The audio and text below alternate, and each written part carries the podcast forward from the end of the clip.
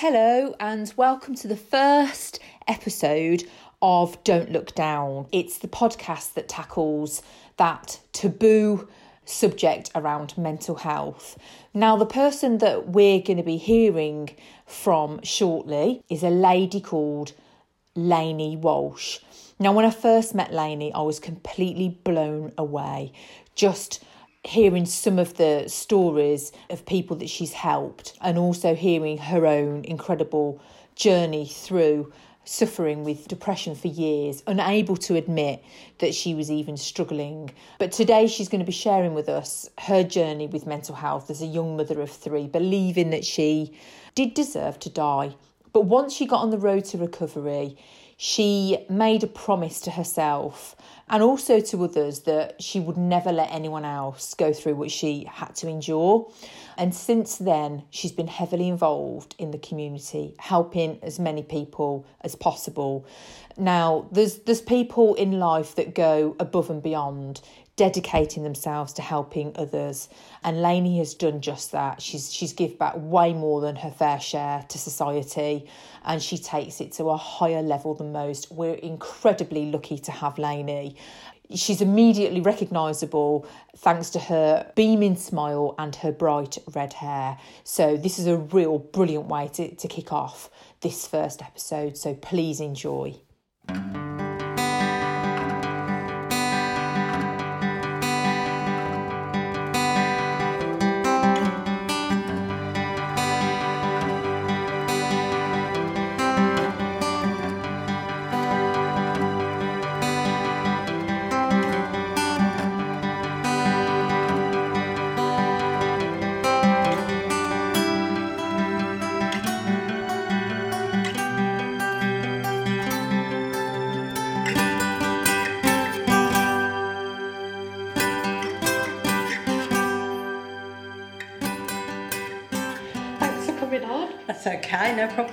Absolutely for asking me. No, no, it's a pleasure um, to have someone like you on because oh, you're so passionate you. about mental health and changing the whole stigma around it.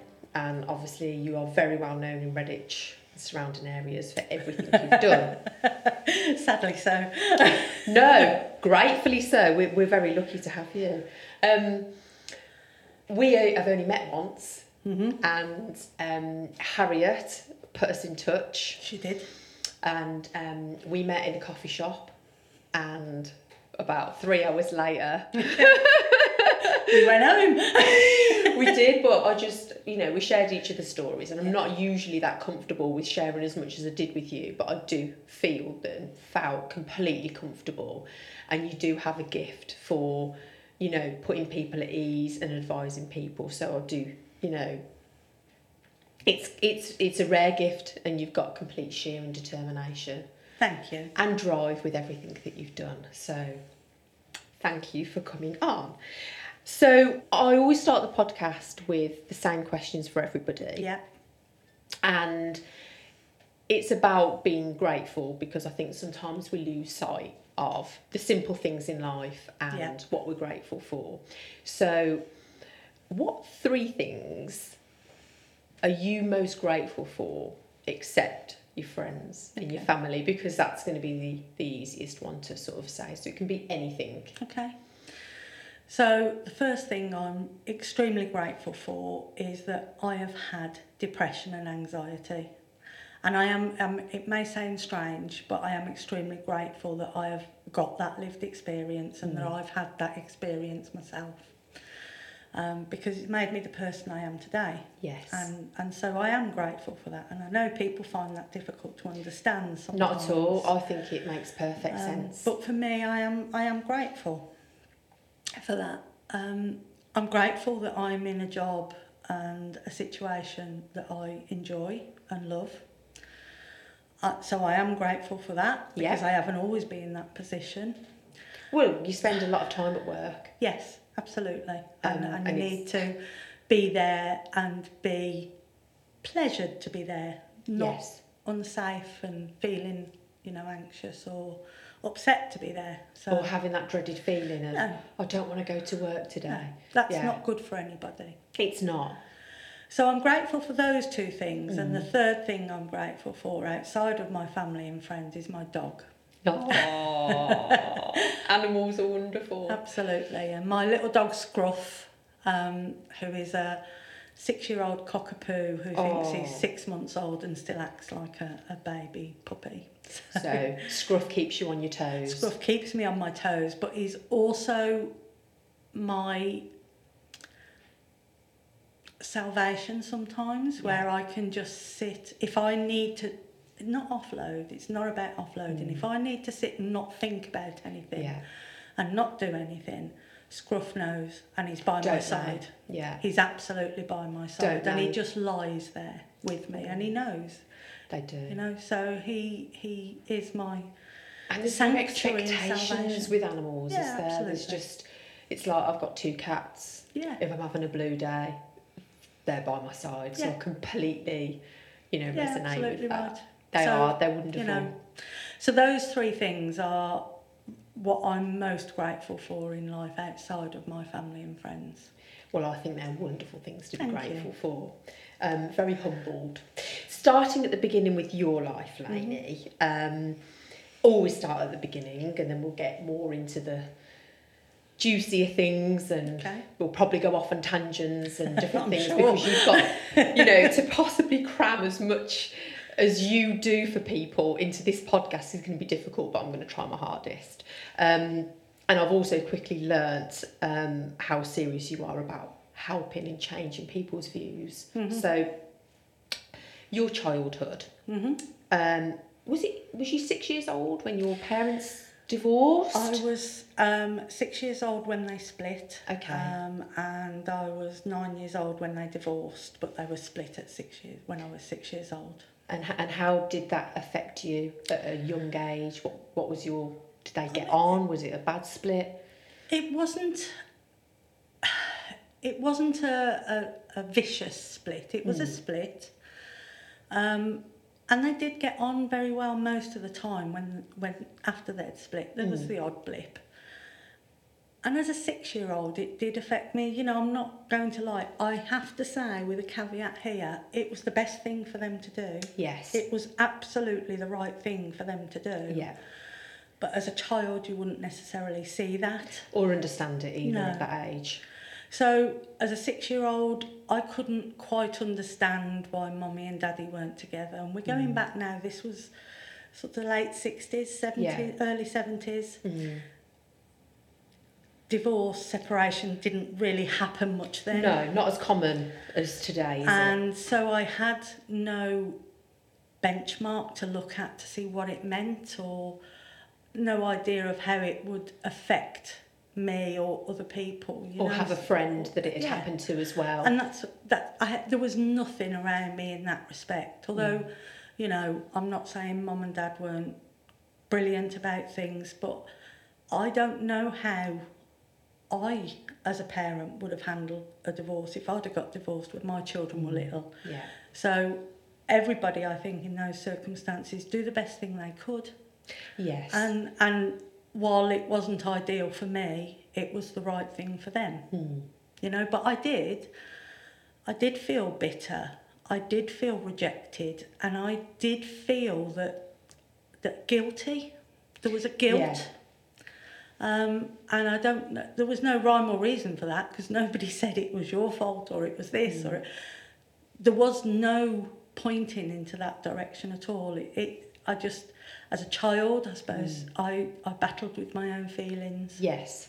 I was 13 when my parents split. Mhm. So I was, you know, at that hormonal teenage. Um, so, yeah, those feelings that you Yeah. felt, I also felt. So, and you don't understand. no i Um, don't You also, I think, had a problem when you was born. So I was born um, with a condition called Perthes disease, although it wasn't diagnosed until I was three years old. Right. Um, and Perthes disease is uh, the blood supply to the hip Right. bones Yeah. um, is cut off, and therefore the bones start to die, Okay. And therefore they start to shrink back or decay or rot. Um, so I was in hospital for um, a very long time on tractions Okay. um, in Bromsgrove Hospital. Yep.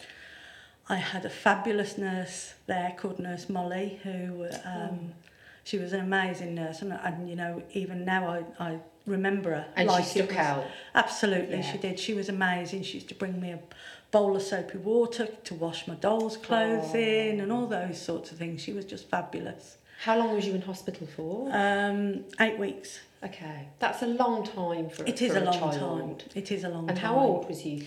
At three. Three. Okay. Um, yeah, so um, when I come out of hospital, I was then in calipers and specialised shoes for Mm. Yeah. several years after that. Um, but I was very lucky in the fact that when I was when I started school, I was in calipers. okay. Um, but I I started Batchley First School, Yeah. um, and they were fabulous with me. Even that you know they helped me get around. They uh, they identified you know sort of I had to sit on certain chairs. Yes.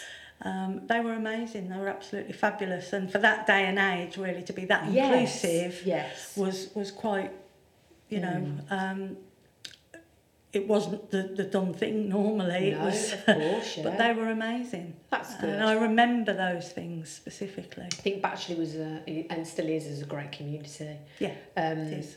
and with making friends with other children, because obviously there must have been times you must have felt different and oh, I want to be able to run around and Mhm. join in and do these things. What, Mm. how, how was that for you? It was difficult with some. With Mm. most, um, I was very lucky. I grew up in a little crescent um, in Batchley. Yes. and there were lots of children my age who I was very good friends with. Mm. Um, but I had to go to school in a pushchair. Okay. I could. I was only. I couldn't walk certain distances. Yeah. yeah. So I could walk in and around school, but I couldn't walk onto the playground all the time or stand up a lot. Yeah, sure. Um, so a lot of the people that I went to school with walked to school with me and my mum, and you know. Um, and I was only thinking about this today, and it's very strange, isn't it? I didn't know you were going to ask me this. but there was a girl there um, who really, really didn't like the way I was. I can only deduce that. And she used to find um, great joy in making me cry, and she would call me a name, um, a name that's very often used or in the past for Down syndrome. Oh, right, okay.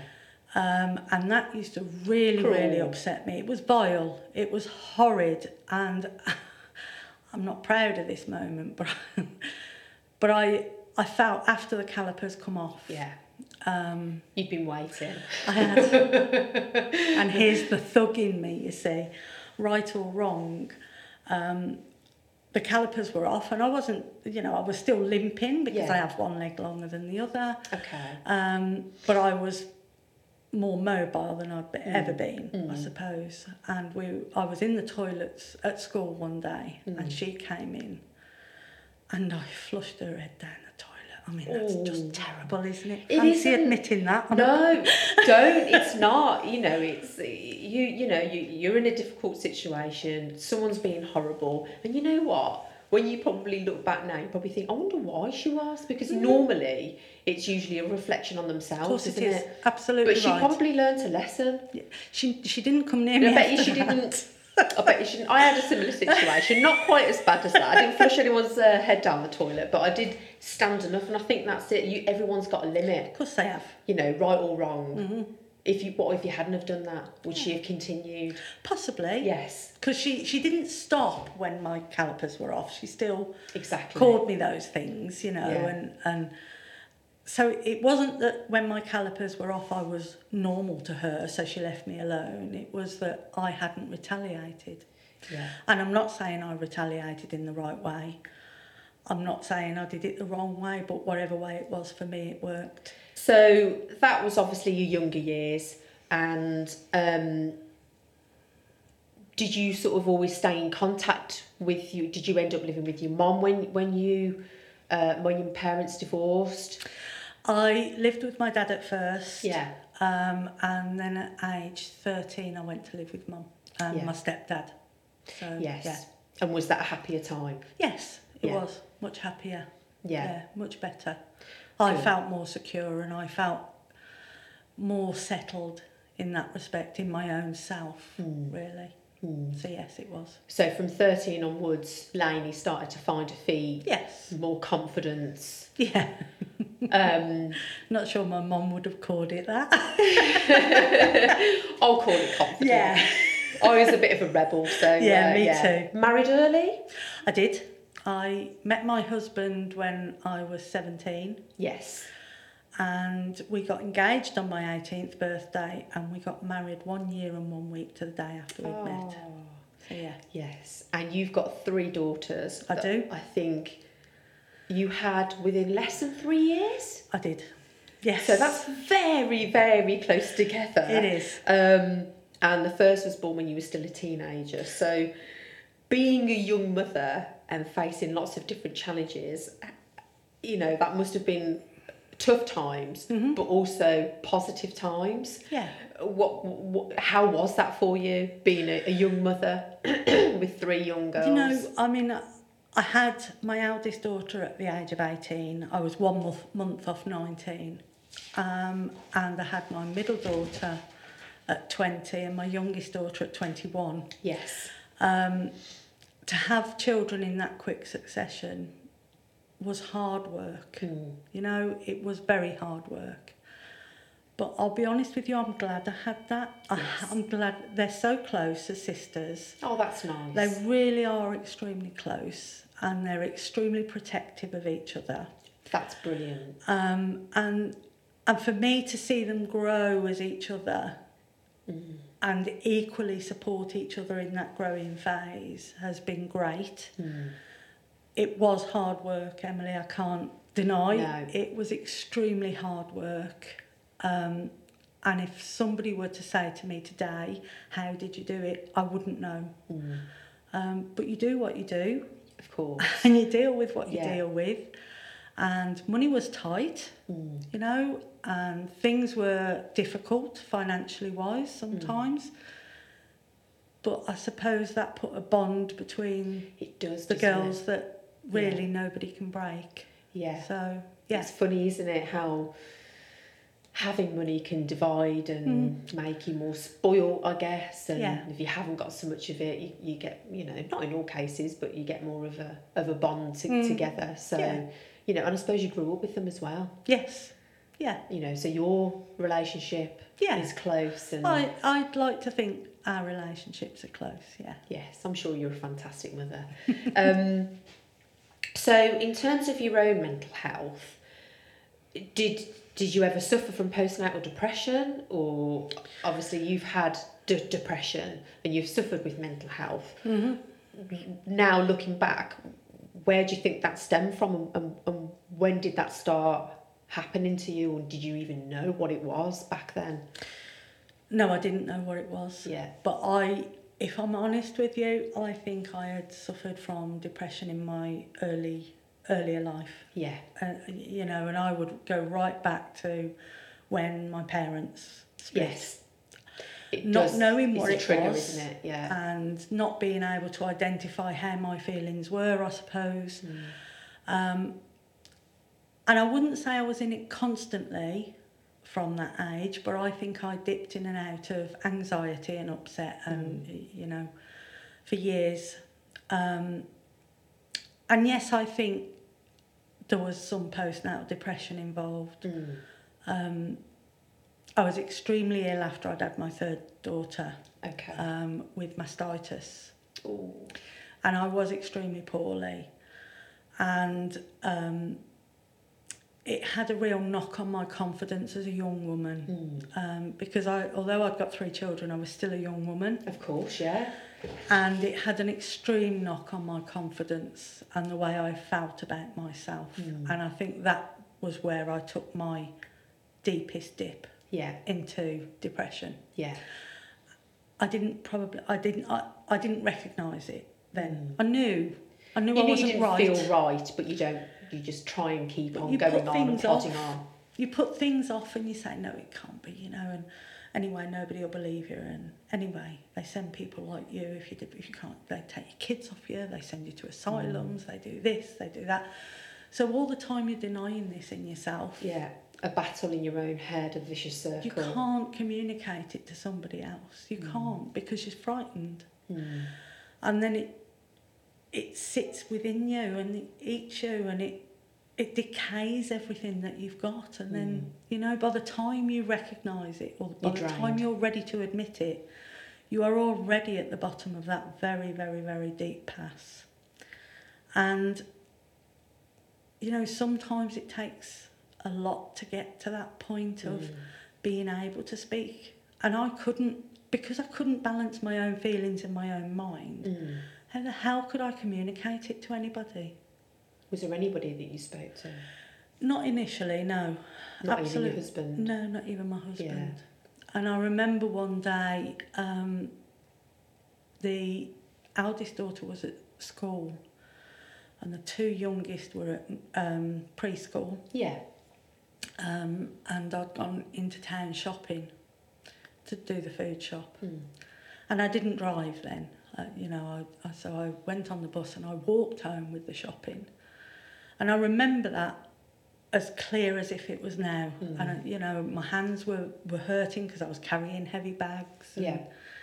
And I got home and I just dropped the shopping and I went to phone the Samaritans. And I didn't know what I was saying. I didn't know why. I didn't know how I felt. I couldn't talk on the phone because I was crying so, So much. Mm. And it was just, I came off the phone and I thought, well, why have I done that? Because I'd, I've done, I phoned somebody, but I couldn't talk. I couldn't speak. But somewhere along the lines, you were I knew there was something. and you were trying to somewhere seek help at this point because I think it, maybe Yeah. it hit a bit of a wall. You'd hit a wall. I had hit Yeah. a wall. And I, w- I used to suffer terribly with bad heads or Mm. nausea or, you know, whichever pain it was physically, I would suffer. So it was physical. It was manifesting as physical Uh, pain. yeah. And it really was physical It- it- pain. it's amazing, isn't it? Does the mind rule the body, or does the body rule the mind? It's Mm. it's it's a powerful thing, the mind, isn't hugely powerful. Um, And you know, I felt pain, I felt feelings, I felt palpitations, oh, headaches, and I would go to the doctors week after week. after really? week. So you was going to the doctors yeah, at this point to try and you know, this, this, this, and then I would think, I'd, you know, I'd get up in the morning and think, I want to go to bed. I'd go to bed and think, what if I die in the night? oh, And it's that whole perpetuation of, you know, frightened, you walk you're round yeah. in in almost a remote invisibility. Mm. And and you know, I know I went. I know I was a nuisance at the doctor's, but I didn't know what this was then. I was carrying this thing that was making me small, making me shrink. It was painful. It was heavy. It was really hard. A big burden on it you. really was. Mm. And not knowing what's No. wrong either. And thinking, So did you think there was do something? I find out? Yeah, I thought I was wrong? physically ill. yeah. I really thought I was physically ill, and it's you know it's so silly now when I'm oh, out no, of not it. But I went to the doctors, you know, and they said no, it's, we do blood tests, we do this, we do tests. No, there's nothing there. And I used to come home and think they either think I'm not brave enough to be able to be told the news. I've I've got must have a brain tumour because nobody can have this pain, this headache These without headaches. it being Yeah. you know, and then I'd think I must have a bad heart, so I'd limit myself what to do. I wouldn't go on rides at the fair with the kids because I thought, what if that gives me a heart attack? All these things manifesting in your mind that you can't rationalise. No. It's so difficult. And I, I, you know, I suppose several years had gone on. Really, several that. years Yeah. of that. Yeah, Oh, Lionel. several years. It was torturous. Yes. And I went then um, to the doctors one day, and it was a different doctor. I hadn't seen this doctor Okay. before. And I went with um, neck pain. Okay. Okay. Probably from being so tense. Absolutely right. yeah. So I went and I, I saw him, and he said, you know, okay. Um, he said, we can do some acupuncture for you, and, you know, fabulous. Yeah. And as he got up to look at my neck, I looked at the back of the room, and on, there was a big bookshelf, and there was a book. And on the spot, it was the only book. There was hundreds of books on this shelf, but this book stood right out at me, and it was an orange book with white letters. And on the spine it had depression. Mm. And I just looked at it and I thought, oh God, I wonder if it's that. Is that me? Yeah. Is that what I'm doing? Mm. And I still never said anything. You still didn't say I still anything? sat there, you know, with him examining my neck, thinking, oh, here we go, I'm going to have something wrong with my spine now. Because it really manifested things, as yeah. physical. Yeah. And there wasn't a painkiller that was touching it. There really No. wasn't. You, you know, paracetamol, aspirin, whatever I was taking wasn't Mm. touching it. So I knew it weren't really physically. It was Mm. the way I was holding or the way I was dealing. Yes. So um, when I saw that book and I, you know, I got up and the doctor gave me, he said, come back next week, we'll do some acupuncture and take these painkillers. And I said, "I don't know what triggered then, I can't tell you what triggered. Mm. Um, but I went home, picked the children up from school as normal, and nursery, preschool. And I just got this little book, an ordinary, you know what they would call a journalist's notepad. Yes. Notepad. Just got one of those out of the cupboard, ripped a piece of paper out, Mm. and just started writing words. Do you, You think know. they were how you felt? There were words of feelings. Yeah. And did you feel a bit of relief as soon as you started doing that? Yes, I, I, I, because I didn't read them back, but I knew what I was writing. Yeah. And I'd just, I, you know, when I'd finished writing, I'd fold the paper up and I'd put it in my coat pocket. Mm. And every time I felt a feeling, I'd get it back out and I'd write something else, what that feeling was. It's the instinct Yeah. there. Something in Yeah. your brain was telling you to do that. And I think that's a brilliant thing. Yeah. I And always write lists. I, I, I don't know why I did it, Mm. honestly. You just did it. I just did Impulse. it. I just thought, you know, I'm going to do this and then maybe this will help. Yes.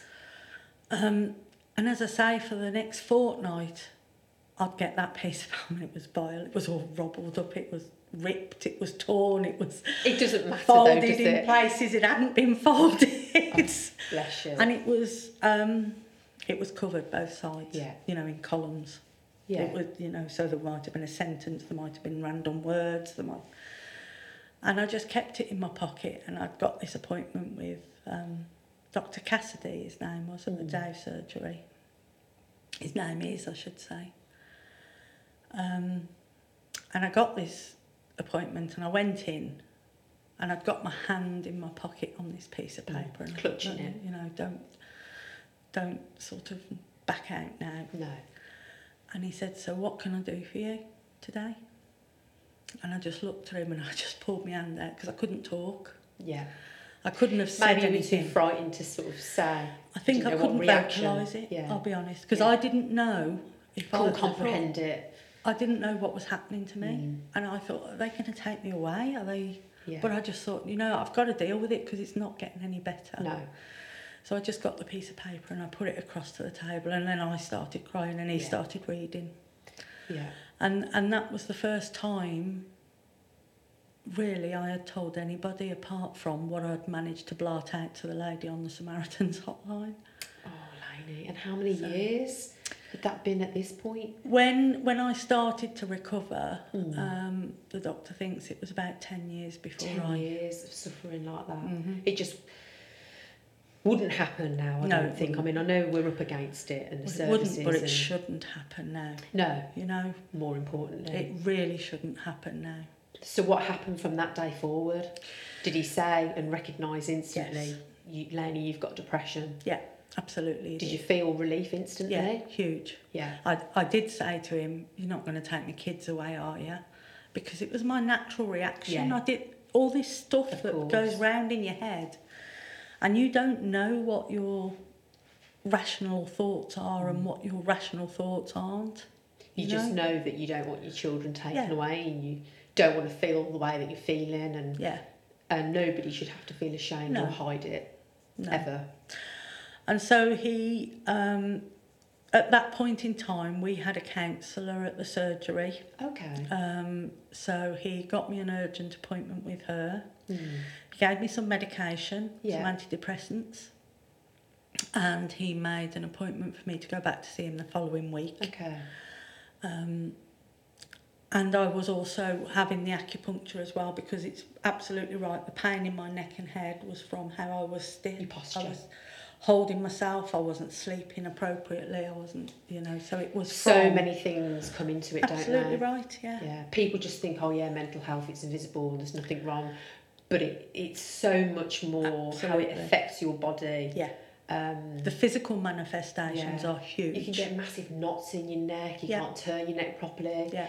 Did you find the acupuncture helped? Yes. Because doctors are normally so, you know, tablets driven, medication, but I do think that I've had acupuncture, Mm-hmm. not for the same treatment as you, but I've had it. Um, and I, I, I felt really good after it. Yeah. Me too. I it mean, helped. I'm I'm a sole believer, honestly. I can't stand these people who condemn medicated for for mental health issues. I can't. I, you can't condemn somebody for taking a medicine that makes them can't. better. And there are these medication shamers out there, and that drives me nuts. Mm. That absolutely, because if it was a physical condition and you were offered a combination of treatments, and I always use the ana- analogy, this was a broken leg, you would have a plaster cast, you would have pain relief, and you would have physio. Of course. Because it's a mental health issue, you shouldn't have tablets. Why shouldn't I? If I want tablets, I'll have tablets. If it's going to make me better, And it I'll have tablets. And if I need counselling or another therapy, then I'll have that as well. Of course. You know, my life is nothing to do with their life. And I will Agreed. not have people shaming people for having medication that helps them get better. No. Did you watch that um, documentary on Alastair Campbell? Yes. Yeah. It, and it's and it's people that you know are publicly known and famous people that are speaking out now, Yes. and I think that's helping. Everybody that speaks out is helping Yes. the cause to stamp out the stigma. The reason I am so passionate about it, sorry, am I preempting anything No, here? go for it. The reason I'm so passionate is I don't want anybody to feel the way that I did when I was at my doctor's and going through my No. pain. I don't want any woman, man, or child to feel that they're going to be put into a hospital, that they're going to have something fear. took off them, Yeah. that they're going to lose their family, or they're going to be condemned in the street or not get a job. The stigma around mental illness is absolutely abhorrent. Every time you see something happen, they'll say, if it's been a horrific attack, they had mental health problems. Well, I'm sorry, so have I. Yeah. I'm not going to go and stab anybody or shoot I'm not a serial anybody. killer. And that's exactly. the point. We've, it- it's the same as upbringings. They always blame upbringings. How many people have come from split parents or Mm-hmm. had an awful childhood where they might have been abused or Yeah. beaten in any way, shape, or form? Yeah. But they're not serial killers or murderers. no, exactly. You know, it's yes, I agree with you there. I will not have, you know, it absolutely drives me mad Mm. when people say, oh God, they need to just, you know, get a grip. Get a grip Oh. of what? Yeah. You know what? I wouldn't wish this on the worst enemy, No. but there are some people who need to experience the mental illness herself. Well, there's a saying, isn't there? You know, and I always say, never ever take the mick out of anybody No. for having something or, you know, or judge them Mm-hmm. because people are so judgmental because you never know what is going to happen to you in life. Indeed, you don't. You might have the perfect life and then boom, something Mm-hmm. might just happen that you never expect. Yeah. So I always say, never judge anybody. No. And I mean, I do lots of talks to different businesses. Yes. Um, I'm very, very lucky in the fact that my employer um, has signed up to all the mental health stuff that I do. They, Brilliant. you know, they're fabulous and they're supportive employee, employers to their employees. This is something that I'm quite passionate about, Yeah. you know. Huge. well-being in the workplace. I think Without this is coming in, you know, really a hot topic at the Yes. moment, and it needs to be done. Um, I think the NHS people struggle. They're trying to deal with people with mental health issues Mhm. or addiction, but yet it's the staff Yes. that are affected as well. Of course it is. Not just in the NHS, but it's it's, In it's every one that I can service see. area, Yeah, yeah. Every workplace. You know, one in four will be diagnosed every year. Mm. In every 12 months, a quarter of the population are diagnosed with a mental ill health condition. yeah. So last year, if somebody was diagnosed, they're still suffering this year, chances are. Yeah, So that makes it two in four. of course, yeah. So it's only one, it- you know, when I say only one in four diagnosed in any 12 months, what about the people who were diagnosed before that who are still ongoing? Mm, mm. Because I still have blips. 30 years on, I still have Yeah. blips. And, and, you know, I go, I go to my doctor and I say, I'm having a blip. Yeah. I need some support and I, you know, give me some medication. Yeah, and at least you know. I mean, ten years of suffering, you're now in a position where you feel confident enough to do that and not Exactly right. ashamed, No. which No. is brilliant. And I will- Is, and for people listening, this is what I hope. You know, if you are people that are silently suffering and do feel that shame and can't vocalize what's happening and all these different feelings, don't be ashamed. No. Speak out. There is, I mean, I, I very much encourage people to come and talk. I, Mm. As I say, I talk to employers now, different things. And the one thing I'll always say, you know, to a group of employees Mm. is the one thing you don't want to find out about is mental health, is Mm. through your own experience. Yes. So don't judge it negatively. You'll know if you get it. And trust oh, me, No. you won't want to find that out. No. You'll think, why did I why didn't I listen? Mm. You know, it's not easy, Don't be ignorant to it there. but you Mm. can overcome it. Uh, But you have to talk. Don't be on your own. Don't be silent. Don't think that people are going to judge. Don't. Go to somebody you trust. Yes. Go to somebody Yes. you've got a link with. Mm. Tell your employer. Tell them Yeah. you need support. They have a responsibility. They have a duty of care to you. Mm. They have a responsibility for your well-being, Mm. Definitely. and they want to know. Mm. Most employers want to help and support. Of course they do. If they don't, it wasn't the, the right job to be in, was it? Well, they don't deserve you working for? They don't. They don't. Um, so obviously, being in you know dark places yourself, um, where would you say is the best place to start for someone looking to access services to help them? Now, in this day and age, Yeah, here and now for someone that might be listening to this podcast, thinking, do you know what? Everything that that wonderful woman Lainey is saying, oh God, I felt like that, Mhm. or someone's relating to it, but they're you know they're they're stuck in a rut, Mhm. or they're going in a dark place and they don't know how to come out of it. Where would be the best place to start to try and get some help? I would go to your local GP surgery and see what's there. Um, not necessarily with a GP, Mm. but they'll have lots of information that they can pass on about self-help groups, peer support groups, um, one-to-one therapies, well-being hubs. We have one located in Worcester. Uh, Yes. we ask for Worcester Wellbeing Hub, and they've got sort of a directory of lots of um, different services that are on offer Yeah. and able to be accessed.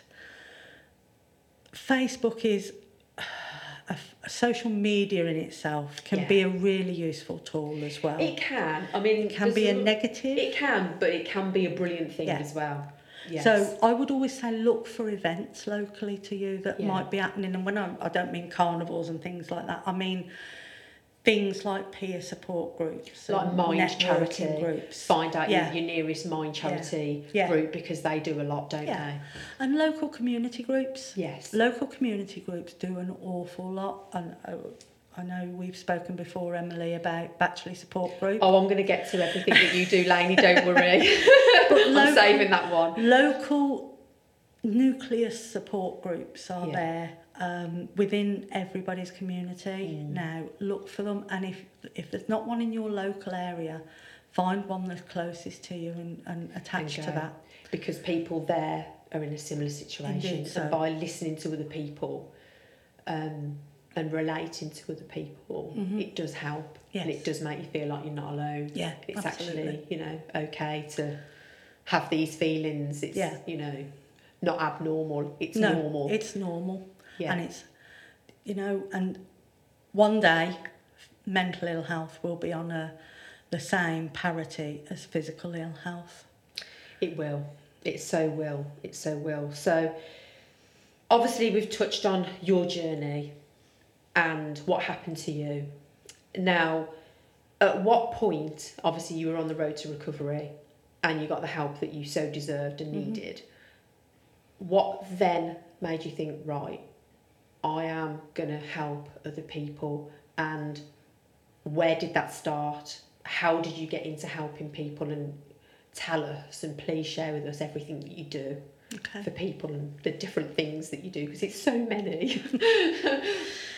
So, um, I truly believe, and I know myself, because I've had my own journey, Mm. I think as that person, you are able to spot people who are maybe in in that situation but still Mm. in denial or Yeah. not accepting. Mm. Um, so when I felt able enough to approach people, when I when I looked at them and thought, you know, or when I knew them and things. So I suppose this was probably 20 years ago Mm. I would say to people, you know, I, I had depression some Mm. time ago and I would open a conversation like that. If I, if I felt that that person Yeah, you'd start it Needed starting with permission. yourself. Yeah. That's what I felt I did. I gave people permission to, to talk Yes. through my own story Mm.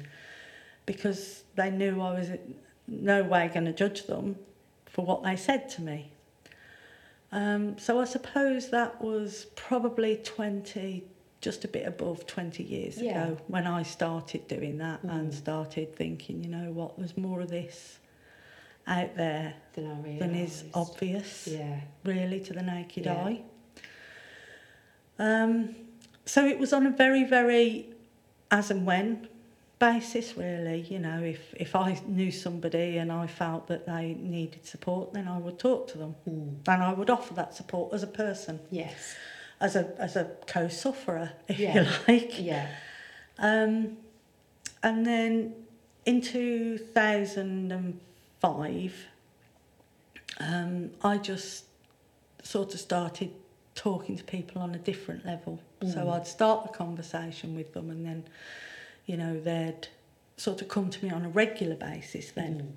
Mm. Um, and at work, they started a phone a friend scheme Oh yeah. which is a group of volunteers who agree to be um, a nominated person that if you as a colleague wanted to talk to somebody you could Mm. so i i helped design that with Brilliant. the hr manager as then was um, and i was on that as one of the the phone friends as well Yes. um, and then that really did take off and was really well used by staff. Oh good. You know, it was really sort of, and it was just a listening ear every now and again, Mm. just to. Where was it that you worked at this point? at Redditch Borough Council, At the council. Redditch. Town Hall. Got it. Um, so that took off really well. Mm. So And did you feel that you had even more of a passion and yes, even more of a drive to want to yes, help people? Yeah. because then I was also seeing how people were reacted to. You see, if they disclosed or if they said anything to certain Yeah. people. Not by no means. I'm not saying it was a bad employer or anything like that, but because it still wasn't spoken about very much, Yeah. there were reactions that shouldn't have happened. Yeah. You know. Understand. So um, I then sort of got a bit more involved Mm. and um, started doing different things. Yeah. And um, I uh, was supporting people who were going through really tough times Mm. um, at work and outside of work Yeah. at that time. And, and I know that's sort of where it, I wanted to go in life. That's Yeah. what I wanted You to knew. do. And Time to Change launched, which is Yes. the national um, sort of movement to stamp out the stigma. So I became a champion for Redditch, Time to Change champion for Redditch as part of that.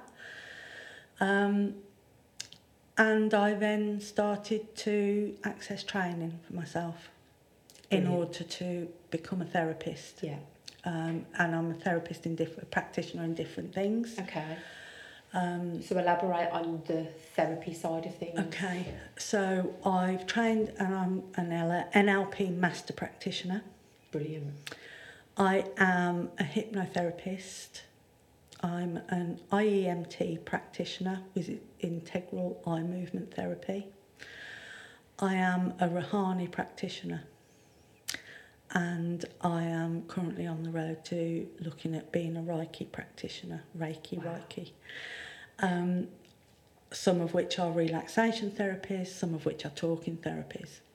Brilliant. Um, which all play a part. A huge part. Yeah. Absolutely. Because the biggest thing I found was I couldn't relax. Yes, and obviously so, that affected your posture. Of course it and, does. And that, yeah. So I've I've taken those training courses um, to enable me to do what I do to support people in a better, I suppose, more focused way. Yes. I am a mental health first aider as well.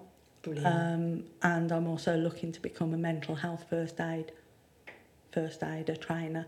Trainer. yes. Got it. Yeah. Okay. So there's so much that you do. So yeah. It's almost like, and I don't know whether this would be right. Correct me if I'm wrong, but do you feel that everything that you went through was almost like a bit of a destiny for you yes. to help other people and do yes what you do because you know I said it earlier on you you know you do have a gift Thank I you. think that people are able to talk to you I certainly was I told you things I wouldn't some of my own friends didn't know close Thank friends you. so I do feel that you have got that natural gift to be out and people feel easy to be able to talk to you. So and having all of those other things, mm-hmm. you know, is just wonderful what you're doing for people. I am always privileged when people tell me because it means they trust me. Yeah. And I am humbled and privileged by that because you know I know how hard that is. Yes. I know that that conversation, that disclosure is yeah. really difficult. Yes. So I am always humbled and I always say thank you because it does make me feel privileged mm. that they've chosen me. Yes. So, so what else? So you're obviously involved with time, time to, change, change, the champion for that. Obviously, the, mm-hmm. all the therapy side of things. Um, the Batchley support group. Yeah. Did you? I I was I've been involved with Batchley support group for over twenty years. Okay. Um, up until recent months, I was a trustee of Batchley Support Group, um, and in order for me to be able to facilitate other things, I've I've stepped down as a trustee as yeah. Support Group. And that just but I'm still there. is like a local community. It is a local group. charity. Yeah, it is so a charity. People weekly come in. Is it like a yeah. drop in? Yeah, I mean, it does many different things. Okay. Um, it runs a food share six nights a week. Brilliant. Um, for people who are struggling with uh, finances Finance. and food and things like that. It supports vulnerable people in the community. It does a couple of community events a year. Yes. And um, I run mental health wellbeing peer support groups at the venue on a Monday night, specifically for women. Mm-hmm. Um, but I do also one to one sessions of therapies and counselling for people for Batchley Support Group, free of charge. Yeah. Um, people don't have to pay because my biggest bugbear is money. Is is the fact that you know there's great services out there if you can pay ninety pound an hour. No, it's not. It, yeah. it, you know, it it isn't a condition of the rich. Of course, it isn't. it's a condition that does not discriminate. If you're going to get it, it's going to choose you. You're yeah. going to get it. I love you, the way you've put that. The the power of somebody to have to pay for that treatment mm. should not happen. It shouldn't. So read again. You know, so I that's all voluntary. Yes, I do those those therapies. And how long has um have you been involved in in the Batchley support group? How long has that been running? 20, uh, it's been running thirty odd years, but yeah. I've been a trustee um for twenty plus years. Yes. Um, and heavily involved for for about twenty five years. And what else do you do? Because there okay. is a lot. okay. So I, along with a couple of other colleagues, mm-hmm. um, as as a collaboration between Batchley Support Group, Redditch Mental Health Action Group, and Green Willow Healing Group, run a men's peer support group on a mm-hmm. Wednesday night down at Redditch United Football Club. Brilliant, brilliant. Um, and they're fabulous down there. You know, Jim and um, all the team down there who facilitate that for us is are fabulous. Yeah, they really are. Yes. So, um, so yes, we run that. Um, I'm a newly appointed trustee of Redditch Mental Health Action Group, of which Brilliant. I'm Congratulations. extremely proud and extremely honoured to, to yes, have been. it, it needs it and you'll be fantastic. Thank you. It's what you are what mental Mm-hmm. health action group needs. Thank you. Uh, what plans have you got for that? Loads of plans of what the future might hold and what we might do. Um, I'm thinking we need to sort of start bringing in um, like a comedy club. Of, um, okay. poetry and things like that, like Oh wow. um, I like that the sort sound of of that. thing. because um you know you know people that have depression um they're people from all walks of life and there's some very talented people and Mhm. if you can write in poetry about how you feel Yeah, um or even sing it or rap it or Yeah. or whatever for different age groups yes, I think that's a wonderful thing because it's a way of expressing feelings yeah, absolutely right. so I think that's Yeah. I think that's a, a brilliant idea Yeah, and I want to, um, or I mean, I, I would love to be able to do something about young people yes and do, you know, maybe do some workshops or something with them about mental health and safe mental health and self care. Yes, so young people, um, from what kind of age group? Because I think we were having a chat, which we Mhm. obviously got quite passionate about.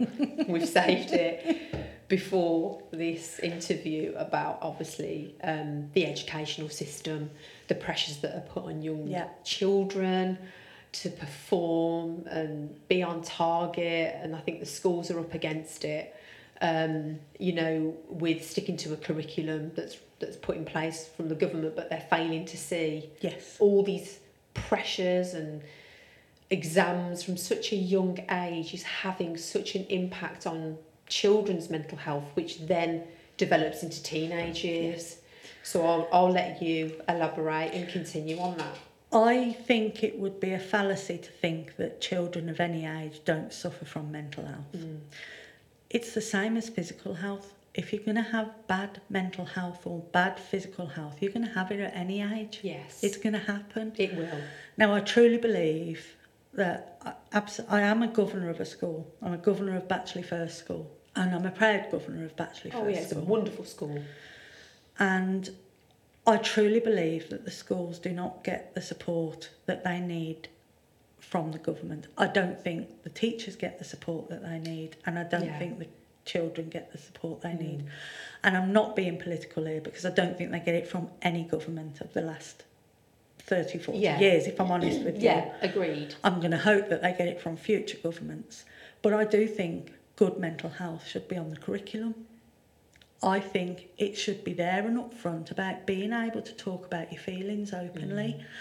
and teaching kids what's good mental health. Yes. You know, allowing children to be children, allowing them to play, allowing them to explore. Take all the target pressures off the schools. Yeah, I Some agree. children aren't academic, some No. children don't need to be academic. And I'll tell you this now, and I'm going to mention her name and she'll kill me for it, but my middle daughter, Kaylee, will tell you she hated school. Yeah. She went purely for the social activity. Yes. She hated I'm the it. same. Absolutely. Sports, Yeah. day, PE, I was there. Had a bad experience with maths, put me off maths forever. Of course. I Yeah. was just too frightened Yeah. to say anything in case I got it wrong or was made to feel stupid or stand up and Yeah. Say the times tables if I didn't know them. So I Mhm. just completely had a mental block on it. Yeah. And how many people, I mean, I, I can speak to 100 people a day, and 98 of them will say, I can't speak in public because I was made to stand up in class and read. We all Yeah. know those people. Oh, we God, probably are those people ourselves. Gosh, yeah, completely. You know, and that's the whole point. Where where did we get that children aren't allowed a childhood? So I am going off on a tangent now. Mm. No, I think we need to because it's a very important topic, and I said earlier I think this is going to be brought Mm. to the forefront because it's an issue that people know that's there, Yeah. but I don't think it's being looked at hmm um, properly by the right people. Mm. Um, you know, I mean, it's what about the children that have got, you know, um, my daughter, for example, you know, she, she had a heart operation Mhm. six weeks before, um, oh, sorry, a week before she started school. And she that delayed her Mhm. in starting school until Yeah. six weeks after everybody else. She started. All of the all the people in her class had made little friendship bonds, and she found it hard to settle in. And then there's all these other, you know, learning. You've got to read every night, spellings every every other week, Mhm. maths tests, and they're timed at the age of six. You know, within three minutes. And where some children are, are brilliant at it, some people, some children aren't. Um, and, and then they have to look at, you know, implications as to, to you know, his confidence. With, with my daughter, it certainly was. You know, she'd been through all that. And no child is the same. No child is the same. They Some are unique, Yeah. and that's what makes them amazing. Pearl's so creative. Of course, she is. And why, why, why are we inhibiting that? Exactly. Why? Exactly. What gives us that right? You know. For me, it was we're, we're in year one now. She's just about to start year two um, after the six weeks holidays. And for me, it was either I'm going to get a home tutor Mhm. to try and bring her up to scratch, or it was Stagecoach. I've enrolled her in Stagecoach. Good for you. Good. Because that allows her creative flow. Yes, and she loves it. And you know, we inhibit so much of what is naturally us in order to conform to mm-hmm. whatever society says we've got to be. Whether we've got to be thin, whether we've got to be tall, whether we've got to be female, whether we've got to be feminine, whether we've got to be uncreative. Society is playing its biggest part in this. And So we are benchmarking so much on what perfection is fictional. There is nothing perfect. It's a fictional word. It's so true. But we are building and basing everything on this perfect model of what? Exactly. We, we, we are unique. That's what makes us human. That's not what, we're not machines. We are human. We are unique and we should be allowed to embrace that. Mm, completely. And so when I say young people, I mean, there's a fantastic uh, community group called Just a Minute who do bespoke um, plays and things like that. Mm, That's what I would Just love to be Minute. doing. Just a minute. okay. And they, you know, they can sort of write scenarios, and they've done a lot of work in the mental health Okay. section.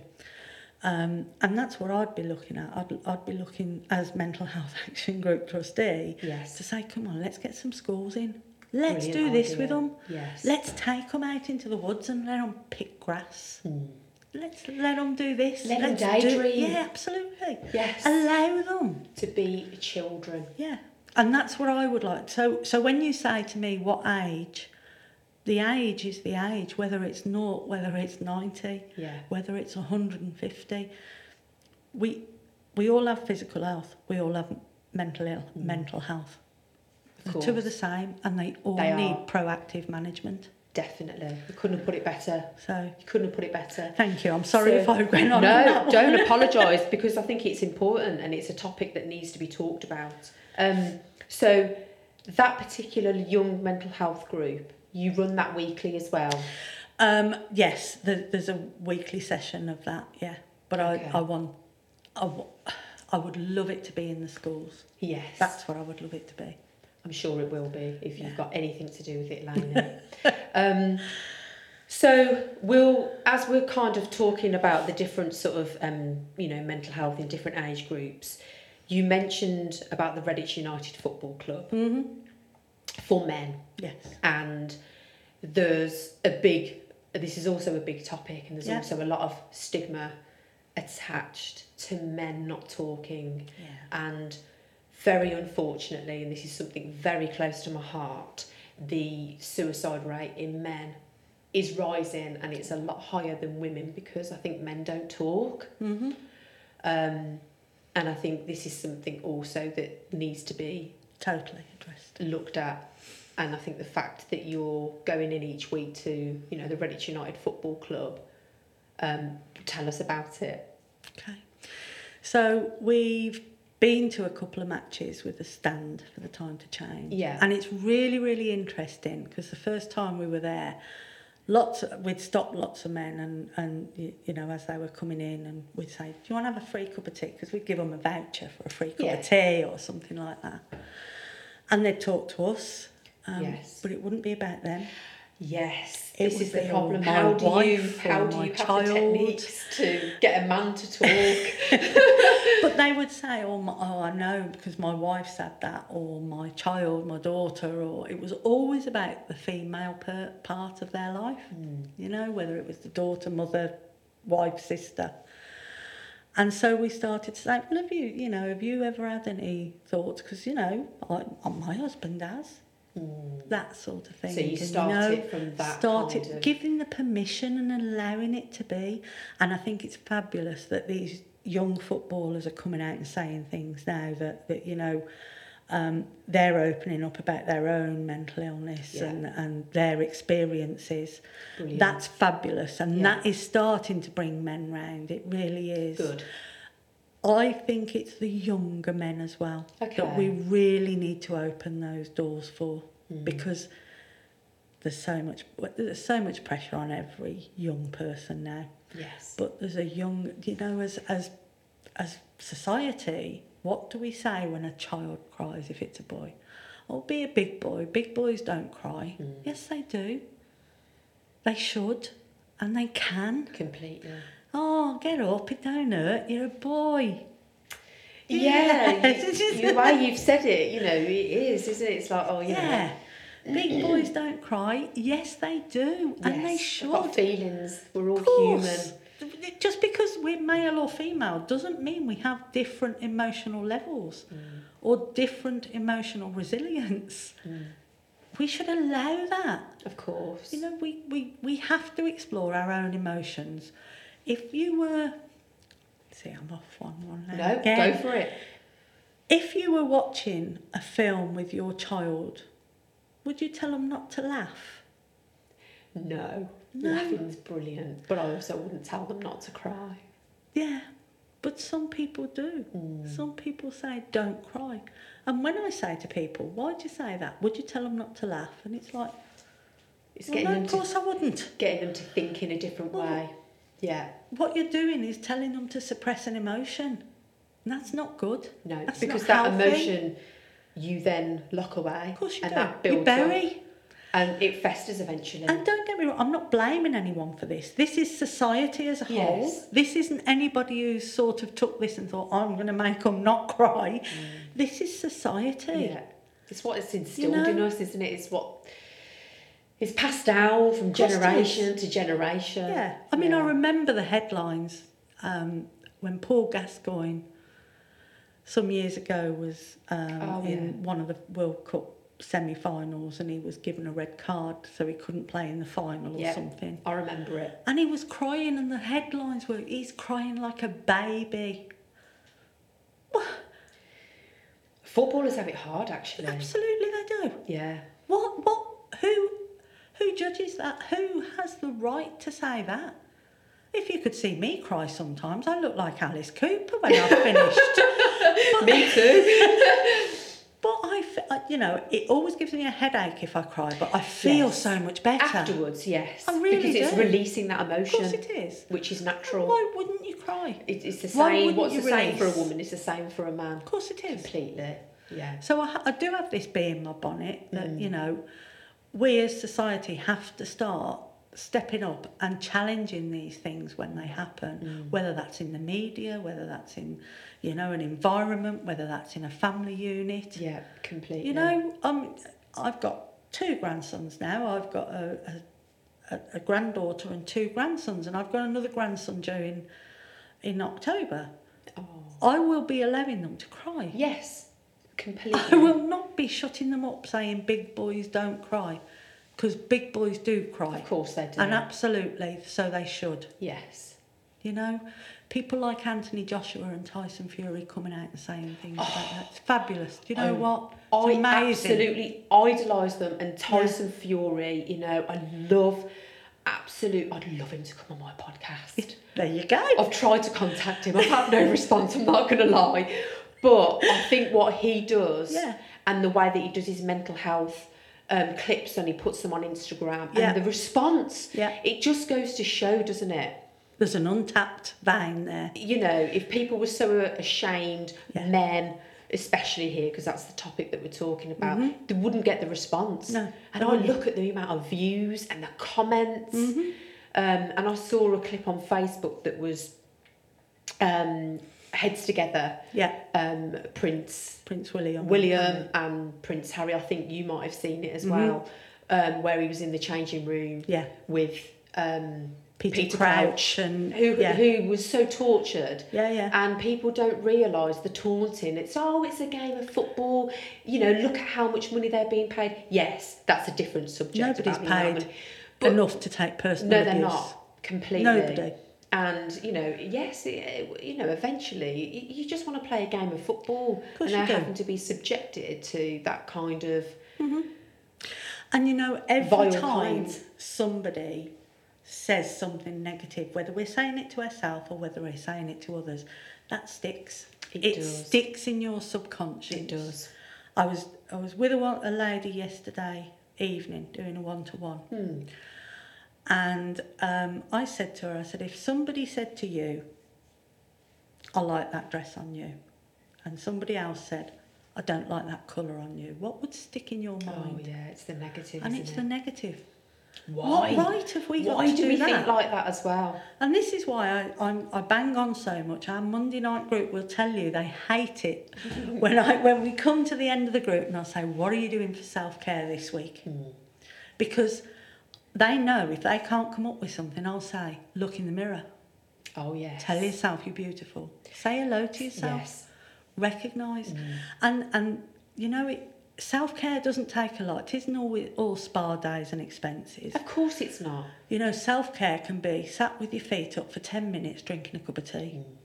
I when did you it were today. a busy working parent. Yes, I did know? it today. I sat in my garden and I uploaded Yeah. a picture Yeah. of my garden and the trees blowing in the wind, and it oh, just felt so peaceful. There you go. For ten minutes. And that's all it takes. It's so true. But self care, we don't practice it enough. we don't. We really don't. And it's about being kind.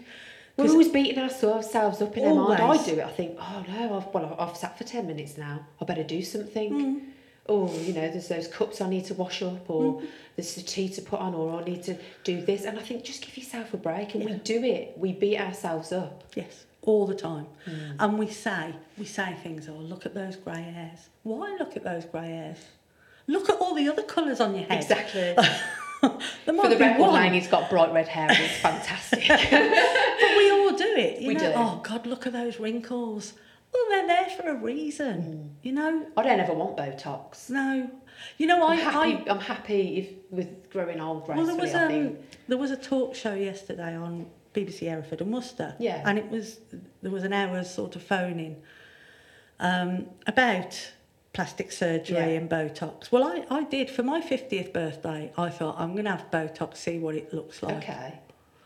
Wow. Tried it. I did it for I did it on a bucket list.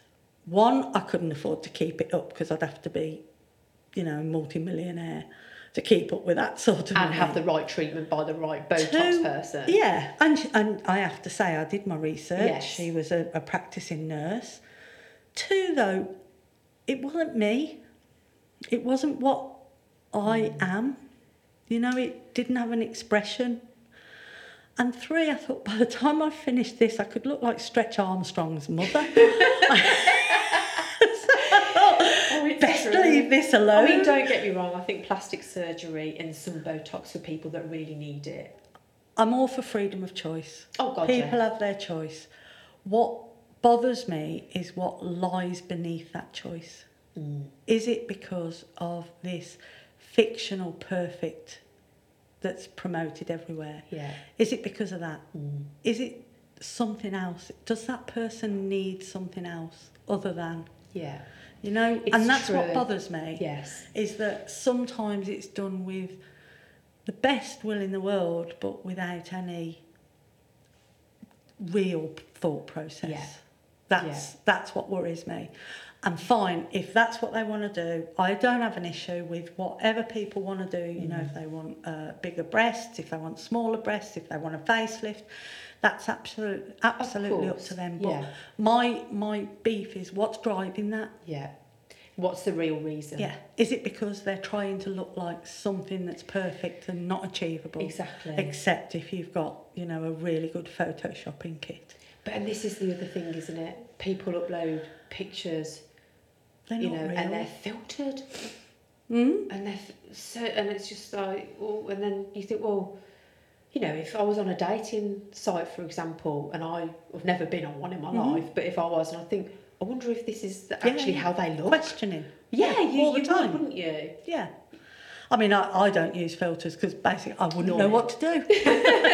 I'm technologically challenged, so Yeah. you know I wouldn't know what to do. But I get, I get why people do it. But It's the, that again. It's it, the it comes back to the underlying- perfection of what Yeah. society tells us we should Yeah. look like, or it's the underlying for me, yeah, and I don't think, I don't buy that people say I just want to do it because I want to do it. Mm. I wanted, I tried Botox because I thought maybe if it gets rid of these wrinkles here, and maybe if it'll it make does you that, feel better. but it didn't. So you know, Mm. So, obviously, you've got your fingers in lots of different pies. You're involved in so much, and you do so much for the community and the wider community as well, which we're all very grateful for. And you've helped countless people. Um, is has there been a particular story that stood out for you that along the way that you've felt proud of that you've helped this person? I know obviously confidentiality No, no, no. and, and stuff, but There is one I'm particularly humbled by, um, and it's a young person who I have worked with, um, who, had, you know, lots of anxiety, mm. peer pressures, yeah, schools, that sort of thing.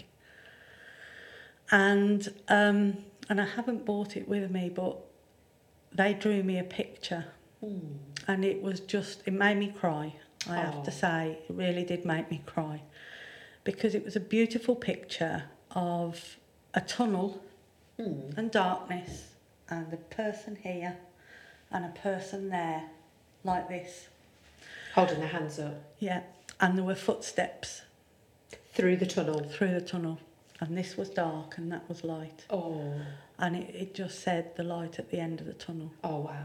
and it it's simply stunning I use that expression a lot, mm. um, and this is the whole reason for this podcast. There is a light at the end of the tunnel. Yeah. even when you think there isn't.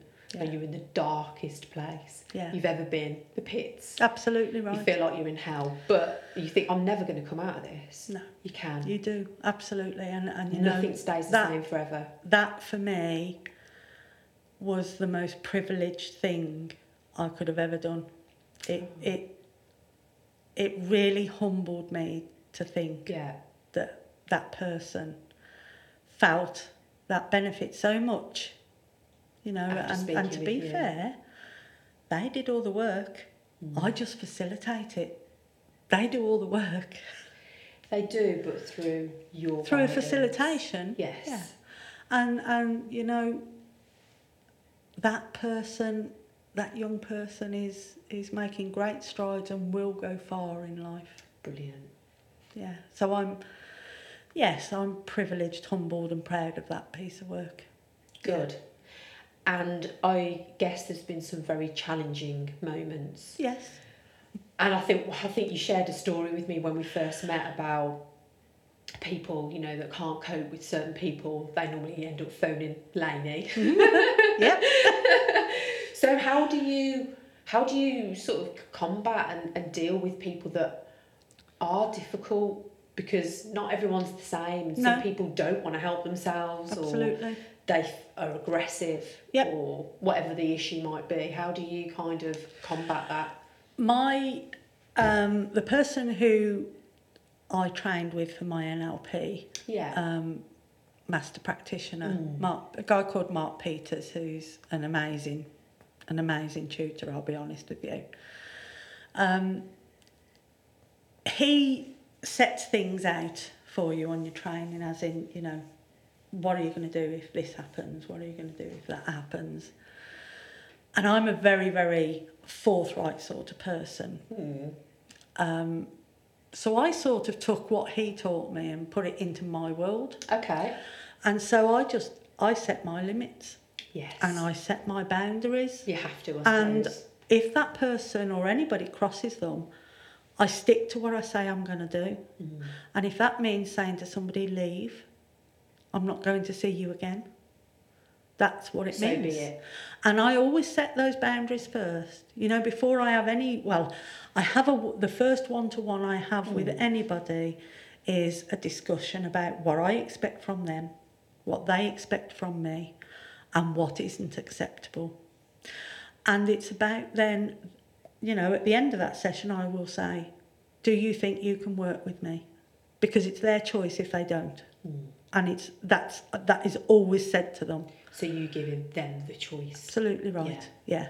And then I suppose it's about respect then, and that just Yes. happens naturally. Yeah. Yeah. And and you know, I have had people say, "Oh, I can't work with you," or, you know, "I work with other people better than you." Fine, then go. Yeah. That is exactly what I say. Okay, bye. Yeah. That's fine. I have to say, in all the times that, that that's happened, and it's not many, but they're still with me. So back. they've they've come back, they've They've phoned me, it, or they've yeah. come back in and apologised, and they've come back, Mm. Or they've phoned and said, "Can I please have another appointment?"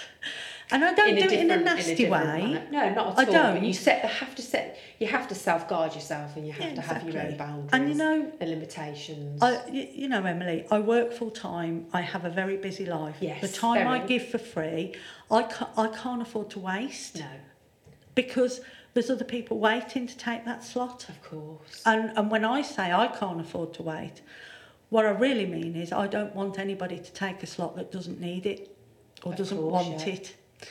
And so I'm quite somebody could be in a desperate situation Exactly right. that's waiting and needs exactly right. Yeah. And and so so time wasting is not a tolerance of mine. and Completely and agree. I'm you, you know I'm never ever nasty. I'm just forthright and say. And I also say to people because there's always the issue when something is free, people think it's not value. So Oh, they okay. they might not turn up one week. Um, without telling you and, and things like that. So I always say to people, if you if you're not going to turn up, text me with a reason. yes. Not because I'm precious about it, but because I want to know. I don't want to sit there for an hour. Mm. Possibly because you're late. So I always say, let me know. and if you don't let me know and you don't reschedule, you're off the list. Yeah.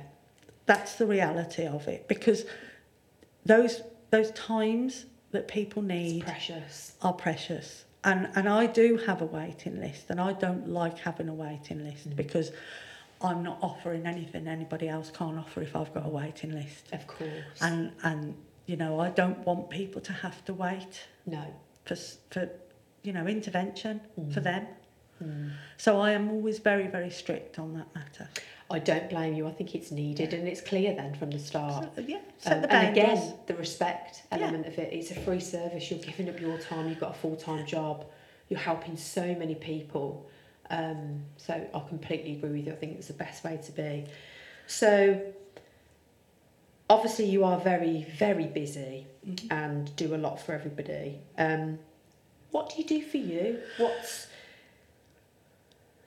what's your kind of happy go to place that you know you must obviously still have your blue days. Mhm. What brings life and happiness back to you when you're having those feelings? Okay. So it's my children and my grandchildren and my family and my dog. Oh, Um, yeah, Scruff. scruff. And I have lots of strategies that I practice Okay. to to get me back to that place. I love my garden, I have to say. Me too. Um, and sometimes, if the dark days are too bad, I'll lose myself in a game. I'll, you know, I play a game on the PlayStation or something. Yeah. If I'm try and switch yeah, off. yeah, absolutely. Where I don't have to think, where I don't have to feel, where I don't have to talk. Mm. Um, it's not very often. They're few and far between those times, but it's there Yes. if I need it. Yeah. Well, I imagine, you know, um, happiness breeds happiness and Mhm. negativity can also Mm. bring negativity. And I, being surrounded, you know, constantly by listening to people's issues and problems, and some of them must be so heartbreaking. Yeah. You know, I don't know if I could do it. I think it takes a special person, and you obviously are that special person. How to switch off and get back to your life with your husband and your children and your grandchildren. That must be sometimes difficult. It is. Um, the one thing I always say to people, my home is my sacred place. Yes, So I don't see anybody at home. of course. and I won't have people contact me at home. Mm. It's it's extremely sacred. My home. I mean, there are you know because of where I live. I live, you know, in Batchley Estate, and I'm Still. quite well known. yes. Um, and nobody breaks that sanctuary. Mm.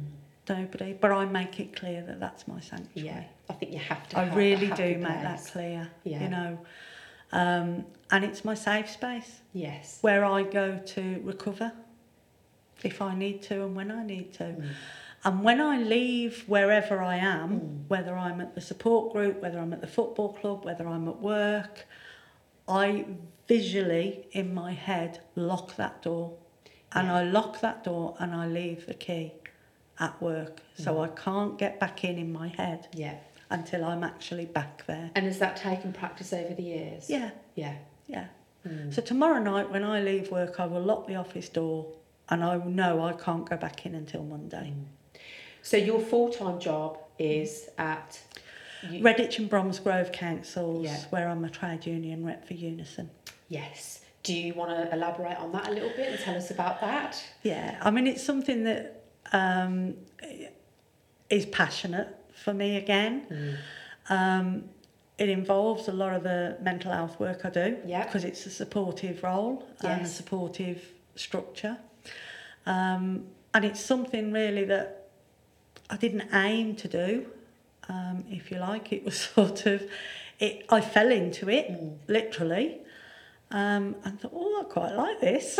and was that from obviously when you were doing the whole phone a friend? It just sort of Yeah, it, just sort of fell stemmed from there. Yeah. Um, and then people would come to me for information and advice and think, oh, okay. And then the um, the union rep, the branch secretary who was there, um, said, I'm retiring. So I thought, well, somebody's got to do it. Maybe I'll just have a look. And, You're and that's what happened. Yes. and I've been doing that now since 2014. So, yeah.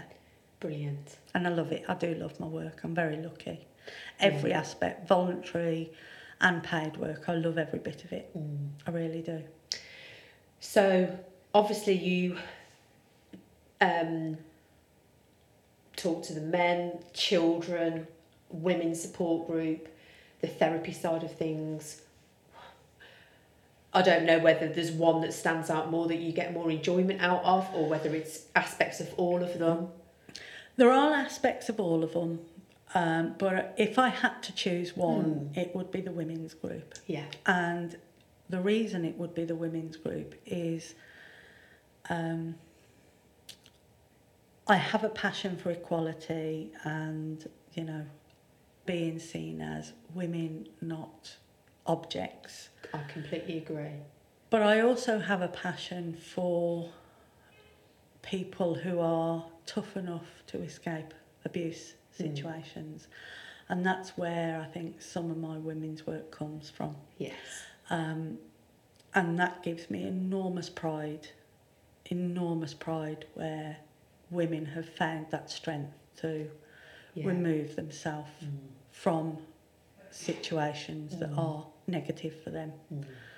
And so, if I had to take one, it's because of those experiences Yes. in, in women's Yeah. peer support. Oh, completely. Um, and, you know, unfortunately, a lot of women who have been in abusive relationships, whether that's with the partner or parents or Mm. whatever it is, Mm. um, suffer with mental ill health Yeah. and negative body images and all sorts of things. So, Yes. I enjoy seeing that flourish And then come back and to life. new life. and be the the women that they should be. Indeed. Yeah, I um I've got a very big passion Yeah, for equality and women being powerful. Why Mhm. not? yeah, Why not? Um, educated myself on it and watched a film called The Suffragettes, with Helena Bonham Carter. You until I watched that, I Mm-hmm. didn't realise just what they did. Exactly. Um, so I'm eternally grateful Yeah. um, for, for, for what they did for women because we wouldn't be where we are now, would we? Mm-hmm. No.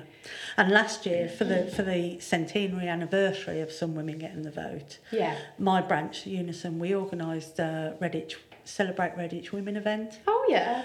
2018, and it went really well. It was fabulous, and all these fabulous women, you know, who Yeah. don't normally celebrate themselves, sort of were nominated for different awards and. Oh, Oh, it was just amazing. The cere- the the event was at St Stephen's So Church. yes, the amount of Oh, pride, just- I can't imagine. honestly, Yeah. it was just amazing. So obviously with therapies and talking to people, um, and obviously we've, we've touched on self care.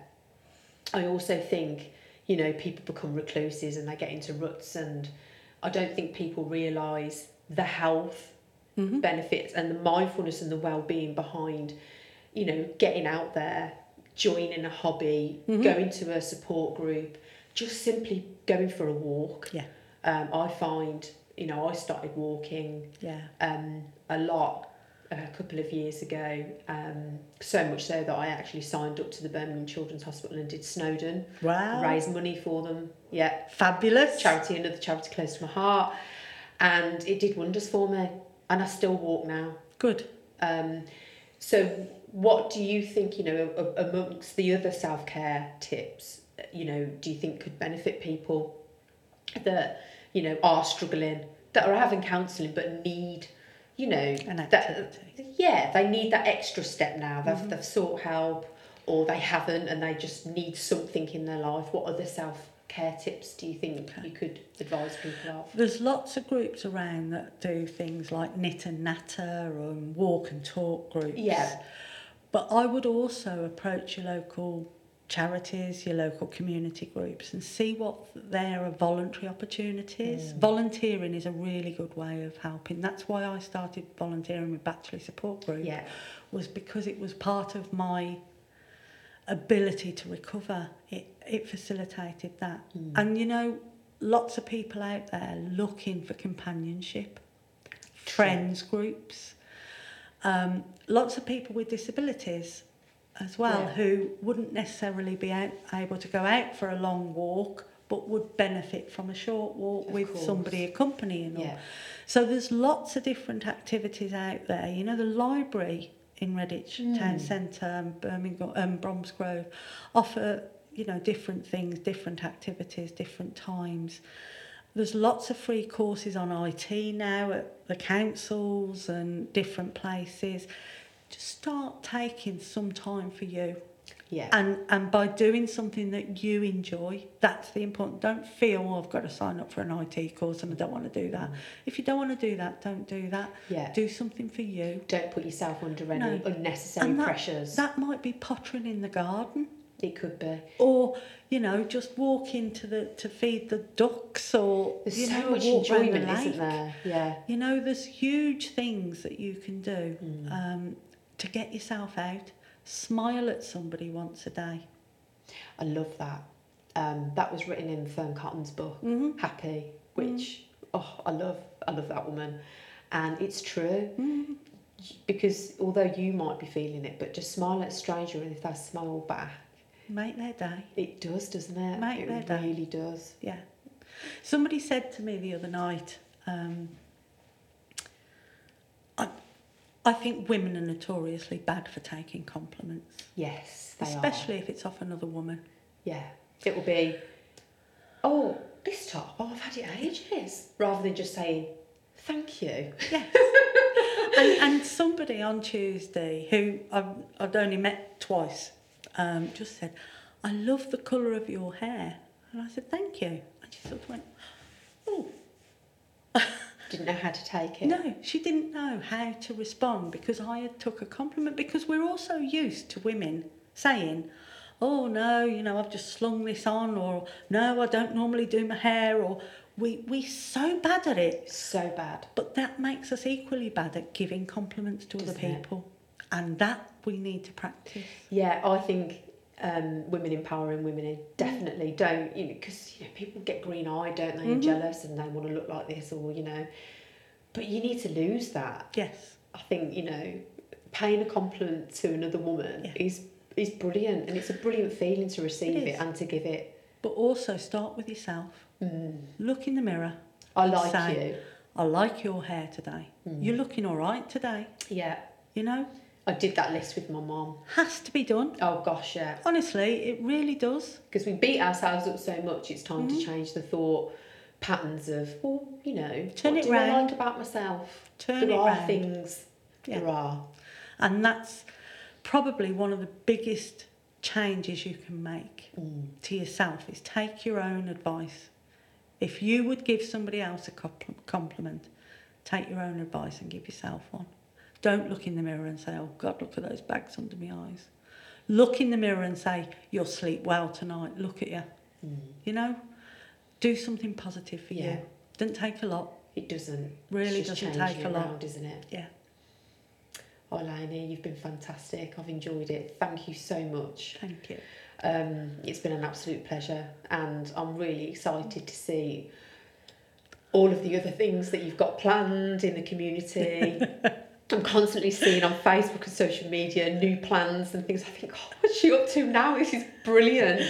Well, uh, you know, this is uh, with a, there's a group of us who started a, a community interest company because it's a not-for-profit company, but we're uh, we're concerned that smaller companies and local groups can't afford the training that bigger companies could have Yeah. or the support that bigger Yeah. companies would have. So we're we're going to go and do training for charities and small companies and Oh, wow. one-to-one sessions for staff and stuff like that. And how do you approach these companies with, with, with that? This Well- is a new this is a new charity that you've It's, it's a, yeah, it's, well, it's a community interest company. Yeah. So we're currently um, getting a letter together with what we're looking to offer, and then we'll arrange for a, a an open day. wow. I'll attend that. But it's it's a it's a big issue for me that that you know smaller employers, charities, schools can't afford these big con- consortium prices. Are you going to go to the schools as Yeah, well? yeah. Brilliant. We Give them are. the opportunity. Yeah. Oh, I'd love to attend that. Fab. Thank you. I'll spread the word. Yeah, definitely. please do. So, um, I feel we've covered many topics and it's been brilliant having you on you. here. Um, so grateful. So, to end, obviously, I'll start with the, the things that you're grateful for, and to end, I always ask um, if there's a favourite quote that always sticks out to you that you always go to, or an affirmation, and it's like a sort of a don't look down positive quote. Have you got any eh, to end on one? I have, and it's I mean it's a very very used quote by lots of people, but for me it's a it's the quote that says, "Spread your wings and fly." Spread your wings and fly because you don't know whether you can until you do. Lainey wanted to give out some useful websites where people can go and get help and find out more about mental health and the services in and around Redditch.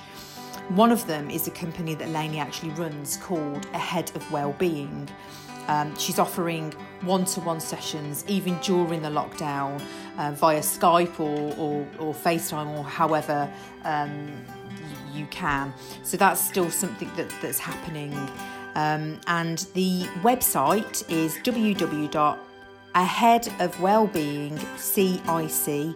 www.aheadofwellbeingcic.co.uk. You can also contact them via Facebook, which search for Ahead of Wellbeing, and email is inquiries at aheadofwellbeing.co.uk. There's also the Mental Health Action Group in Redditch and surrounding areas. And the website for that is www.mhagredditch.org.uk. There's Time to Change, which is uh, more of a national um, website where you can, it's a campaign to change the way that people think about mental health, ways to get involved, volunteer, but also giving out a lot of services on sort of destigmatising the taboo subjects around mental health and offering support.